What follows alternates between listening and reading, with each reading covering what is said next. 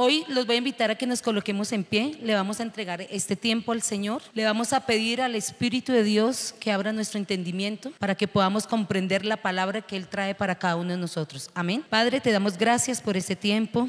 Te pedimos, Espíritu de Dios, que aquietes nuestro espíritu, Señor, que podamos entender lo que tú quieres hablar a nuestras vidas, a nuestros hijos, a nuestras hijas, a nuestras familias, Dios. Padre, hoy te pedimos que abras nuestro entendimiento. Queremos entender y comprender cuál es tu perfecta, tu buena y tu agradable voluntad para mi vida y para cada uno de los que nos encontramos en este lugar. En el nombre de Jesús, amén, amén. Hay una palabra que está en Lamentaciones, que no la sabemos todos. Hay una palabra que dice que las misericordias de Dios son nuevas cada mañana, ¿cierto? Eso está en Lamentaciones 3, desde el verso 22 al verso 23, para que se la guarden en su corazón, porque yo era una de las que la decía todos los días, pero no me acordaba en qué partecita estaba. Entonces vamos a tratar este tiempo de aprender. Vamos a pedirle al Espíritu de Dios que siempre nos guíe y que siempre de verdad quietese ese espíritu carnal para que la palabra de Él venga, penetre y sea esa palabra viva y eficaz y más cortante, como lo dice en la Biblia, que toda espada de doble filo. Amén. Hoy vamos a abrir nuestras Biblias en el libro de Lucas, capítulo 19. Yo cuando leí este versículo no comprendía muchas cosas. Dice en el verso 40, dice Él. ¿Quién es Él? El Señor, ¿cierto? Él respondiendo les dijo: os digo que si estos callaran, las piedras clamarían. Dice que si estos, ¿quiénes van a callar? ¿Y cuáles son esas piedras que van a clamar?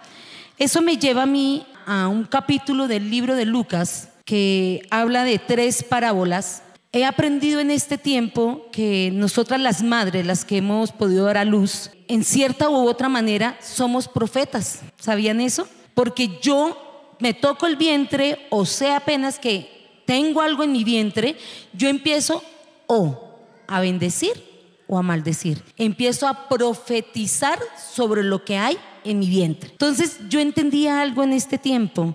El hombre es el que debe dirigir, el que debe instruir a la familia. Y a veces hemos cambiado los roles. Y esta palabra a mí me lleva a que a veces somos piedras, no entendemos lo que Dios quiere hablarnos a cada uno de nosotros como familia, como padres, como hijos, como lo que somos, una familia de Dios. Y entendí algo, que el hombre es el que instruye una familia, pero la mujer es la que profetiza. Y miren que en todo el tiempo, ¿contra quién más pelea Satanás? ¿O a quién más le pone tropiezo si no es a la mujer? Porque a través de una mujer vino alguien que le pisó la cabeza. Y eso me lleva a mí a entender algo. Tenemos que empezar a profetizar sobre nuestras familias. Hombres, comiencen a instruir sus hijos, comiencen a tomar poder, autoridad en el Señor para bendecir lo que Dios le ha entregado en la tierra en la cual estamos hoy cimentados. Y la misma palabra nos dice, y yo les dejé una tarea la semana pasada, ¿se acuerdan? Que en Isaías habla, ¿qué es lo que tenemos que hacer con nuestros hijos? ¿Sí la hicieron?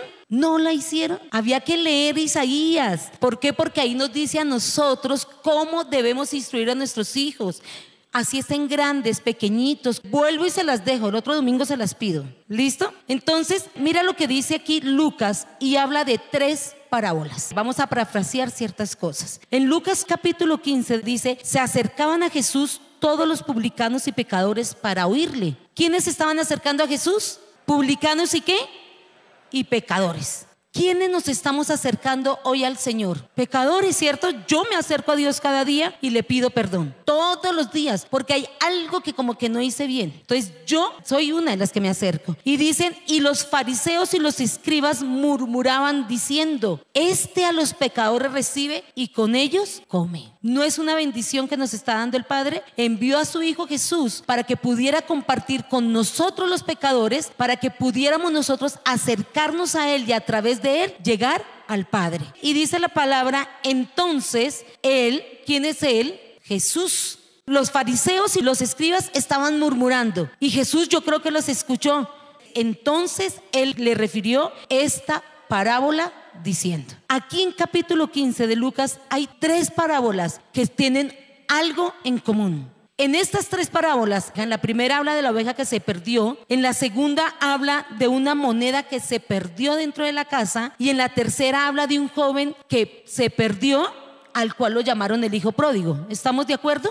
Pero aquí me habla y me muestra algo, que cuando encontraron lo que se les había perdido, cuando este pastor va y busca su oveja, deja las 99, va y busca su oveja, la palabra me enseña y me dice que la puso en sus hombros y con él se fue gozoso a disfrutar porque había encontrado esa ovejita que se le había perdido. Yo te pregunto a ti, padre, a ti, madre, ¿qué se te ha perdido? ¿Dónde está ese hijo? ¿Dónde está esa hija? ¿Dónde está el cónyuge tuyo? Y muchas veces nosotros decidimos hacernos a un lado y decir: Señor, encárgate tú de él porque yo ya no pude. Aquí me está enseñando a que yo tengo, para ser un buen pastor de muchas personas, primero tengo que ser pastor de mi casa, de mi vida y de mi familia. Y muchas veces nosotros somos desalmados y muchas veces no nos duele ese familiar que se ha perdido, ese hermano tuyo, ese primo, ese alguien que es cercano a ti, y se nos olvida. Hoy Dios nos está invitando a eso, que seamos como ese pastor, que vamos, dejamos todo lo que tengamos que dejar por ir detrás de ese que se nos está escapando. Hoy te invito a eso. Hoy le pido al Espíritu de Dios que coloque en nuestras vidas y en nuestro corazón ese deseo, esa gana de conquistar lo que es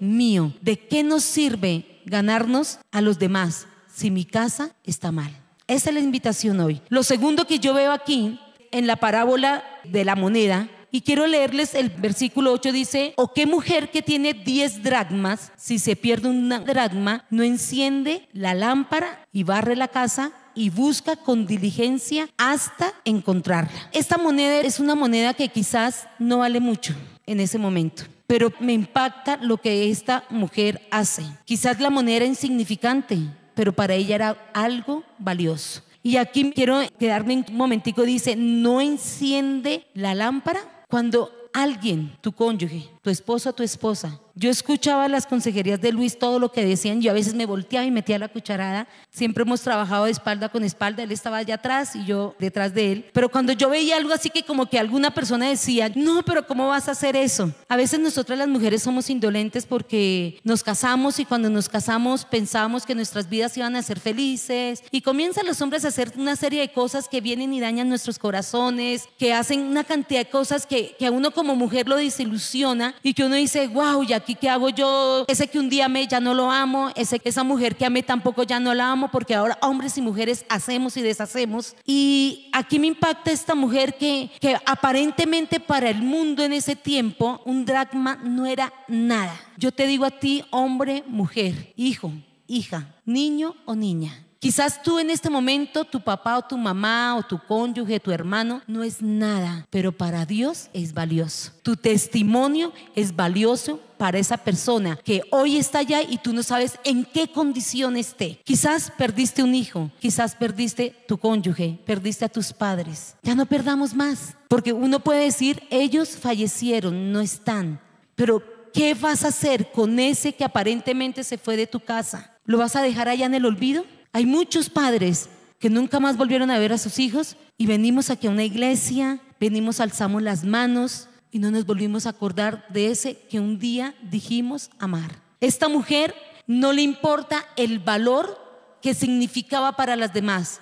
Ella mira lo que había de ella hacia él y lo que le importaba y lo que le valía. Hoy te invito a ti. Hoy te invito a ti a que hagas lo que esta mujer hizo, y dice que encendió la lámpara. Hay una canción de Marcos Witt que dice: enciende una luz. ¿Cuántos muchas veces hemos hecho actos proféticos, hemos encendido una luz para otras personas, pero ha habido indolencia en nuestro corazón para encender esa lámpara, para comenzar a clamarle al Señor, decirle: Señor, hoy me postro, hoy me arrodillo, hoy, mañana, tarde y noche voy a clamar por ese hijo que no sé dónde está, por ese esposo que un día me diste y no sé dónde está, por todo eso lo que me has dado, y que yo por mi indolencia lo dejé abandonado y no me importó, me dio igual y parecía igual que para el mundo. ¿Dónde están los tuyos? Y esa es la invitación en este tiempo. No esperes a que pase algo malo para empezar a valorar y amar lo que Dios te ha dado.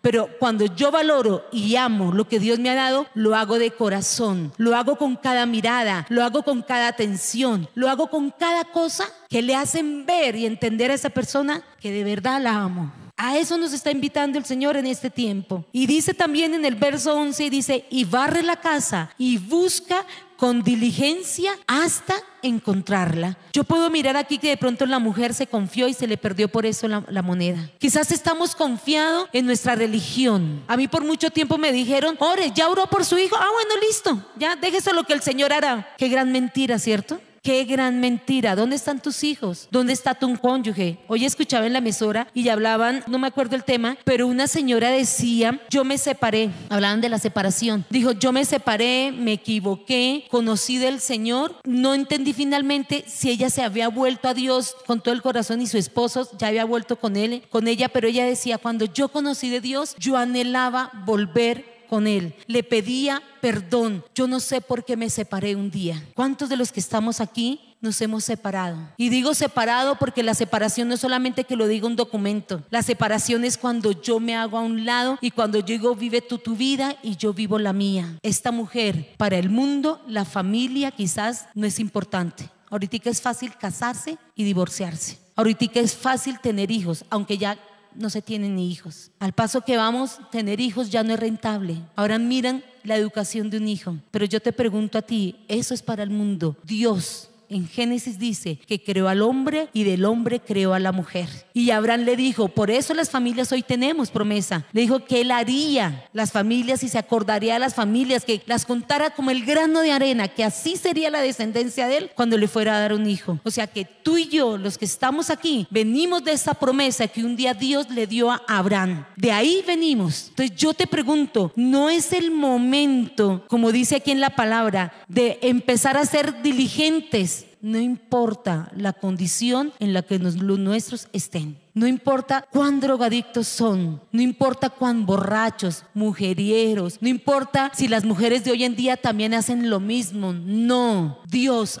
ama a ese hombre, a esa mujer, a ese jovencito, a esa jovencita, aún a ese bebé y a esa bebecita. Dios nos ama a todos. Aprendamos a ser diligentes y aprendamos a buscar a todo lo que están alrededor de nosotros. Mire lo que dice Hechos capítulo 15, verso 8. Dice: y Dios. ¿Quién lo dice para los que se están durmiendo?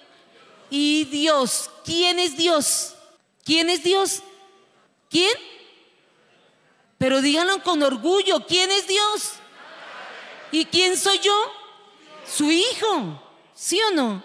Él es nuestro Padre, ¿cierto? Y dice: y dijo Dios, y Dios que conoce los corazones, les dio testimonio dándoles el Espíritu Santo, lo mismo que a nosotros. Ahí hay una promesa grande. Tenemos que aprender a ser diligentes. Cuando yo ya sé que soy hija de Dios, yo voy a dar testimonio, me lo dice la palabra. Y dice: y el Espíritu Santo, lo mismo que a nosotros, y ninguna diferencia hizo entre nosotros y ellos. Ninguna, no hay ninguna diferencia. Si yo un día me volví al Señor y he recibido al Espíritu de Dios y soy hija de Dios, daré testimonio para que ellos también se conviertan. Y la palabra nos los dice. A mí me dijo en 2 Crónicas 39, un día me dijo: si tú te vuelves, si tú crees, yo haré que lo que a ellos los ha apartado, lo que a ellos los ha sacado de la palabra de Dios, vuelvan porque tú has creído. Pero era una promesa que a mí Dios me regaló y me dijo: solo que te conviertas, Janet, tus hijos, tu descendencia, todos vendrán, porque yo así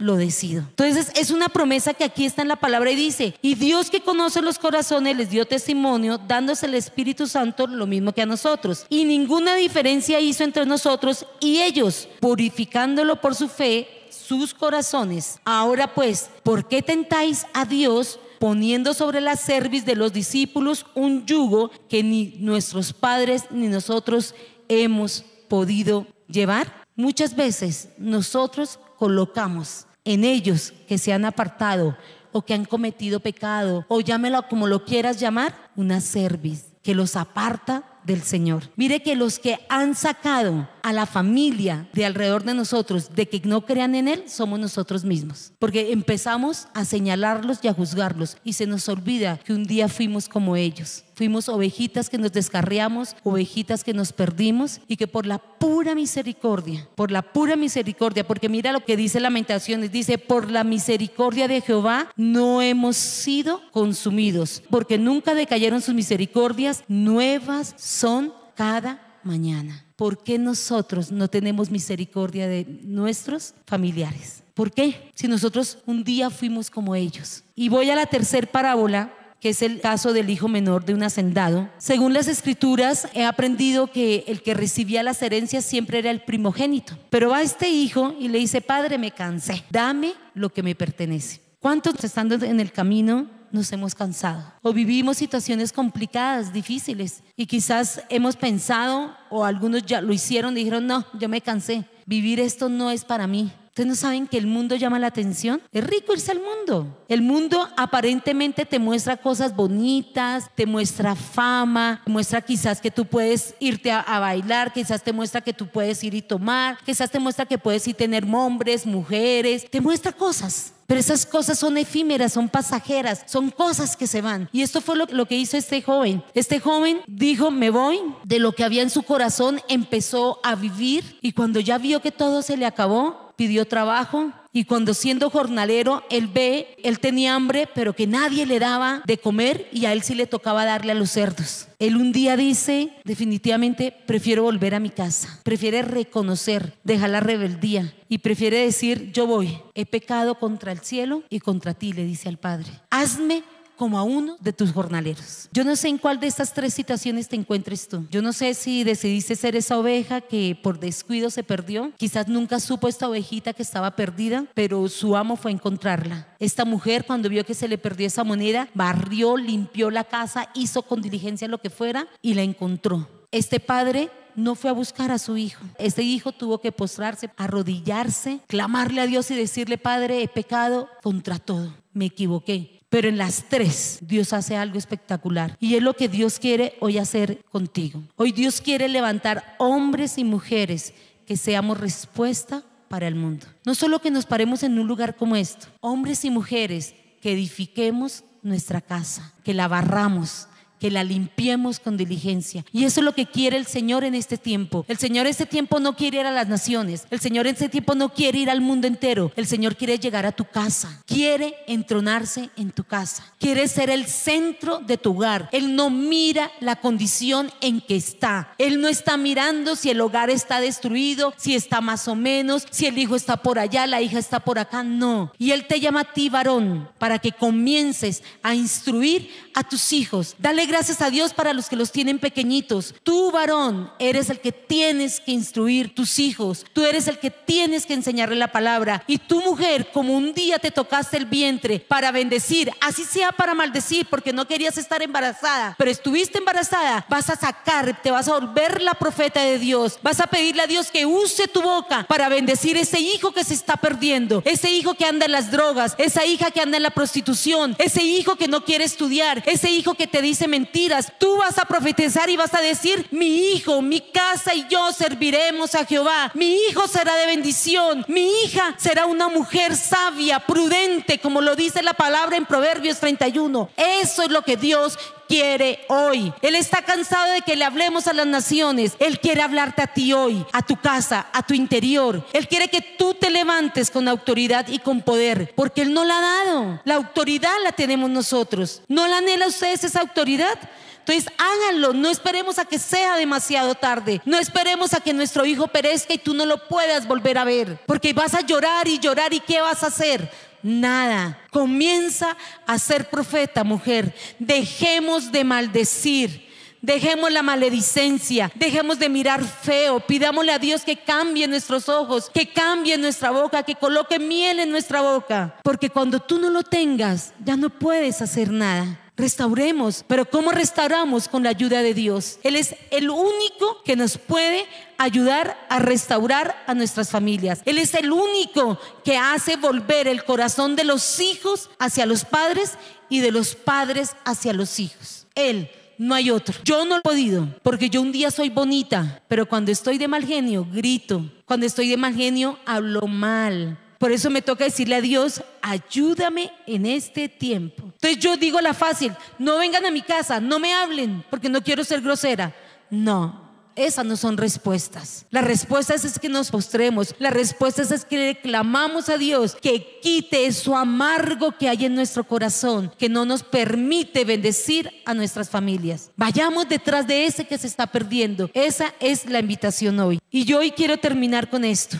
Yo quiero que hoy nos levantemos. Vamos a levantarnos de las sillas donde estamos. Hoy le vamos a pedir a Dios, como dice en Ezequiel, vamos a decirle a Él que de verdad obre en nuestras vidas y en nuestros corazones. Sabe que todo lo que nos ha sobrevenido a nosotros, a todos los que estamos en este lugar, es porque un día hicimos eso, nos apartamos del Señor, nos alejamos de su presencia, permitimos que la iniquidad, la maldad entrara a nuestro hogar. ¿Cuántos hemos conocido del Señor desde hace mucho tiempo? Nuestros hijitos estaban pequeños, pero por causa de nuestra vanagloria, por causa de nuestro pecado, por causa de lo que se nos dio la gana tener en nuestra mente y en nuestro corazón, se nos olvidó enseñarle quién era Dios y dar testimonio de lo que era Dios en medio de nuestras vidas. Hoy quiero que tú entiendas algo. Necesitamos ser restaurados, necesitamos ser restituidos, porque a veces creemos las promesas bonitas que nos da Dios y seguimos en nuestras inmundicias y seguimos en nuestro pecado. Es hora de hacer un alto en el camino por el bien de nuestro hogar, de nuestra familia. Hoy Dios nos está diciendo, deja de pecar. Él hoy está yendo a ti, a tocar tu corazón, a confrontarte, que el Espíritu de Dios te confronte en este momento, que el Espíritu de Dios de verdad nos confronte en cada tiempo. Porque esto es lo que muchas familias están viviendo y decimos, ¿por qué estamos pasando por esto? Porque Dios quiere hacer algo grande, porque Él hoy te está buscando. Y dice la palabra en estas tres palabras, en esto está diciendo, cuando te encuentre. Entonces la pregunta es, ¿te quieres dejar encontrar de Dios? ¿Te quieres dejar encontrar de Dios? ¿Cierto que sí queremos dejarnos encontrar de Dios? Esta es una palabra de advertencia para nuestras vidas. A veces queremos escuchar palabras bonitas, pero hay palabras donde nos dice, haz algo o haz algo. Hay dos consecuencias, bendición o maldición. Y siempre la ha dicho la palabra. O vivimos en bendición o vivimos en maldición. Pero tenemos que dejar de ser tibios. Entonces yo quiero que tú entiendas algo en este tiempo. Antes de conocer al Señor no valíamos nada. Éramos como lo que dice esta palabra en Ezequiel 6. ¿Cuántos éramos así antes? Muchos, ¿cierto? Hoy el Señor quiere hacer algo y quiere que anhelemos en nuestro corazón el ser restaurados y el ser redimidos. Las consecuencias quizás no se ven hoy de lo que yo hice mal hoy. Las consecuencias se ven en un futuro. Siempre he dicho algo y he aprendido. Yo asumo las consecuencias de las decisiones que tome. Y he visto en este tiempo que a veces nos llama a cuentas. Y hoy nos está llamando a cuentas. Yo quiero que tú cierres tus ojos y le permitas al Espíritu de Dios que hable a tu vida en este momento, que tú puedas decirle, Señor, quita mi vergüenza, quita mi dolor, Señor, quita toda iniquidad y toda maldad que a causa de mi pecado, de la rebeldía, Señor. A veces, Señor, yo creía que pecar era adulterar, era robar, era matar, era tomar. Pero, Señor, hoy venimos delante de ti a reconocer que hemos pecado cuando no nos acercamos a ti, que hemos pecado cuando no te tenemos en cuenta para tomar esas sabias y buenas decisiones. Padre, hoy estamos aquí como tu pueblo, como tus hijos, Señor. Hoy nos presentamos delante de ti, Señor, para que tú ministres nuestras vidas y nuestra alma, Señor. Padre, ven a nuestro alrededor, Señor, que podamos sentirte, que podamos, Dios, entender para qué pones pruebas en nuestras vidas. ¿Qué quieres hacer en este tiempo con cada uno de los que nos encontramos en este lugar? Señor, hemos perdido nuestros hijos, nuestra familia, quizás nuestro cónyuge, Dios, y nos hemos alejado de tu presencia. Padre, hoy me inclino delante de ti, Señor. Hoy clamo a ti, Padre, como quizás ese pastor lo hizo para ir detrás de esa oveja. Hoy dame la diligencia, Señor, para encender la lámpara, para barrer mi casa con sabiduría, Dios, y quitar todas esas pequeñas zorras de mentira, de indolencia, de dolor que a través de mis actitudes he colocado en mi casa, Dios. Padre, y también quiero ser como ese joven que un día dijo: es mejor el mundo, Señor. Pero cuando reconocimos que nos alejamos de ti, decidimos alzar nuestro rostro a ti, Señor, y levantar nuestras manos e implorarte, Señor, que tus misericordias sean nuevas cada mañana, Señor. Hoy estamos aquí como tu pueblo, Dios, y hoy venimos a clamar tu misericordia, Señor. Hoy venimos, Señor, a que coloques dolor en nuestro corazón por aquellos que andan en pecado y andan en el mundo, y que tú un día lo colocaste en el vientre de nosotras las mujeres, Dios. Padre, hoy pido por esos hombres, Dios, para que seas tú dándoles el valor, el carácter, la autoridad, para que ellos enseñen de tu palabra en medio de nuestras vidas, Dios. Padre, haznos esas mujeres profetas para creer en lo que tú dices en tu palabra, para que bendigamos el fruto de nuestro vientre, Señor. Padre, hoy bendigo a mis hijos, Señor. Hoy te pido, Dios, que tú guardes su corazón. Hoy te pido, Señor, que tú lo coloques en el hueco de tus manos, Señor. Hoy te pido, Dios, por Luis. Hoy te pido, Dios, que tú lo guardes, que tú lo fortalezcas en este tiempo, Dios. Háblale a su alma y a su espíritu en este tiempo, Dios, para que entendamos el propósito que tienes para nosotros como tu pueblo, como tu familia, Señor. Porque en ti serán benditas todas las familias, Dios. Hoy creo que la familia Salas Noguera y cada una de las familias que se encuentran en este lugar seremos benditas en ti, Señor. Padre, coloca tu fuego, que tu Espíritu Santo ministre nuestra alma y nuestro espíritu, Dios. Y hoy te damos gracias, Señor.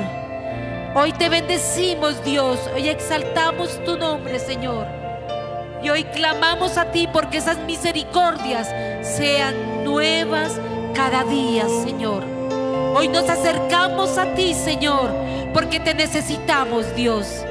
Hoy necesitamos de tu presencia en medio de nuestros hogares, Dios. Quita la maledicencia, Dios. Solo tú lo puedes hacer. Quita la vulgaridad que haya en medio de nuestros hogares, Señor. Quita, Señor, el pecado, Dios, el oprobio, la maldad que hay alrededor de nuestros hogares, Señor. Bendecimos nuestros hijos, bendecimos la familia de nuestros hijos, Dios, y bendecimos nuestros nietos, Padre. Hoy te damos gloria y honra a ti, Señor. Hoy bendecimos a cada persona que has puesto en medio de nuestra familia, Señor. Hoy bendigo a mis padres, Dios. Hoy bendigo a mis hermanos, Señor. Hoy te pido, Dios, que no perdamos el rumbo tuyo, Señor. Hoy te pido, Dios, que tú nos encuentres, porque sé que en los cielos habrá fiesta, Señor, porque nos regocijaremos en ti, Señor, porque en medio de ti estaremos, Señor, como familia, Señor. Yo hoy lo creo y lo confieso, en el nombre de Jesús. Amén y amén.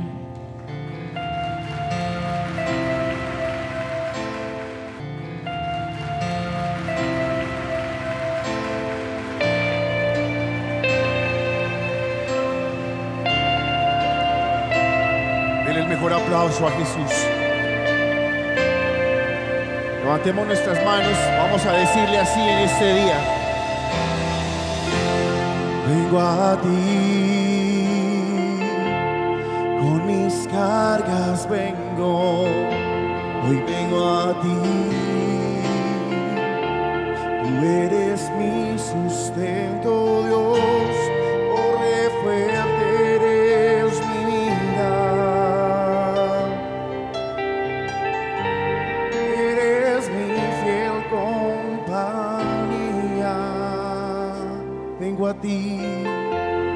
vengo a ti, la iglesia fuerte, con mis,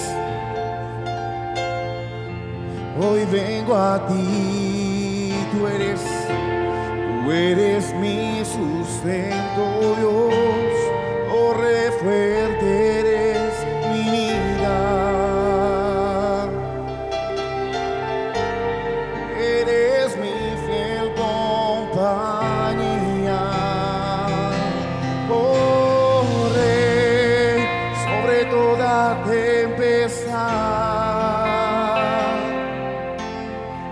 Rey sobre toda enfermedad,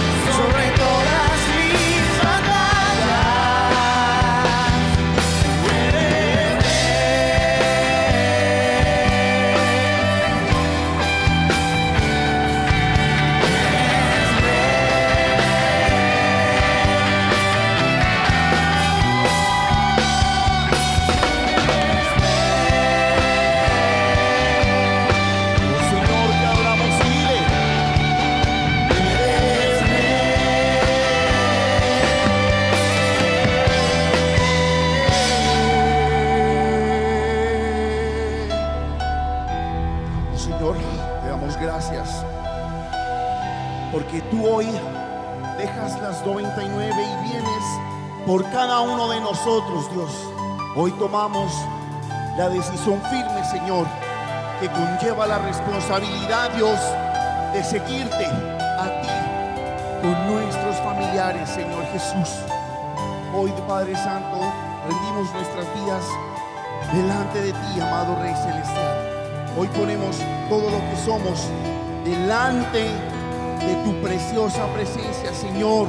Y recordaremos hoy, Dios, saliendo de este lugar, que debemos vivir siendo esforzados, siendo valientes, sin temor y con el ánimo, Señor, que tú nos inyectas en esta hora, amado Rey Celestial. En el nombre de Jesús, y denle el mejor aplauso al Rey de Reyes y al Señor de Señores. Denle el mejor aplauso a Jesús.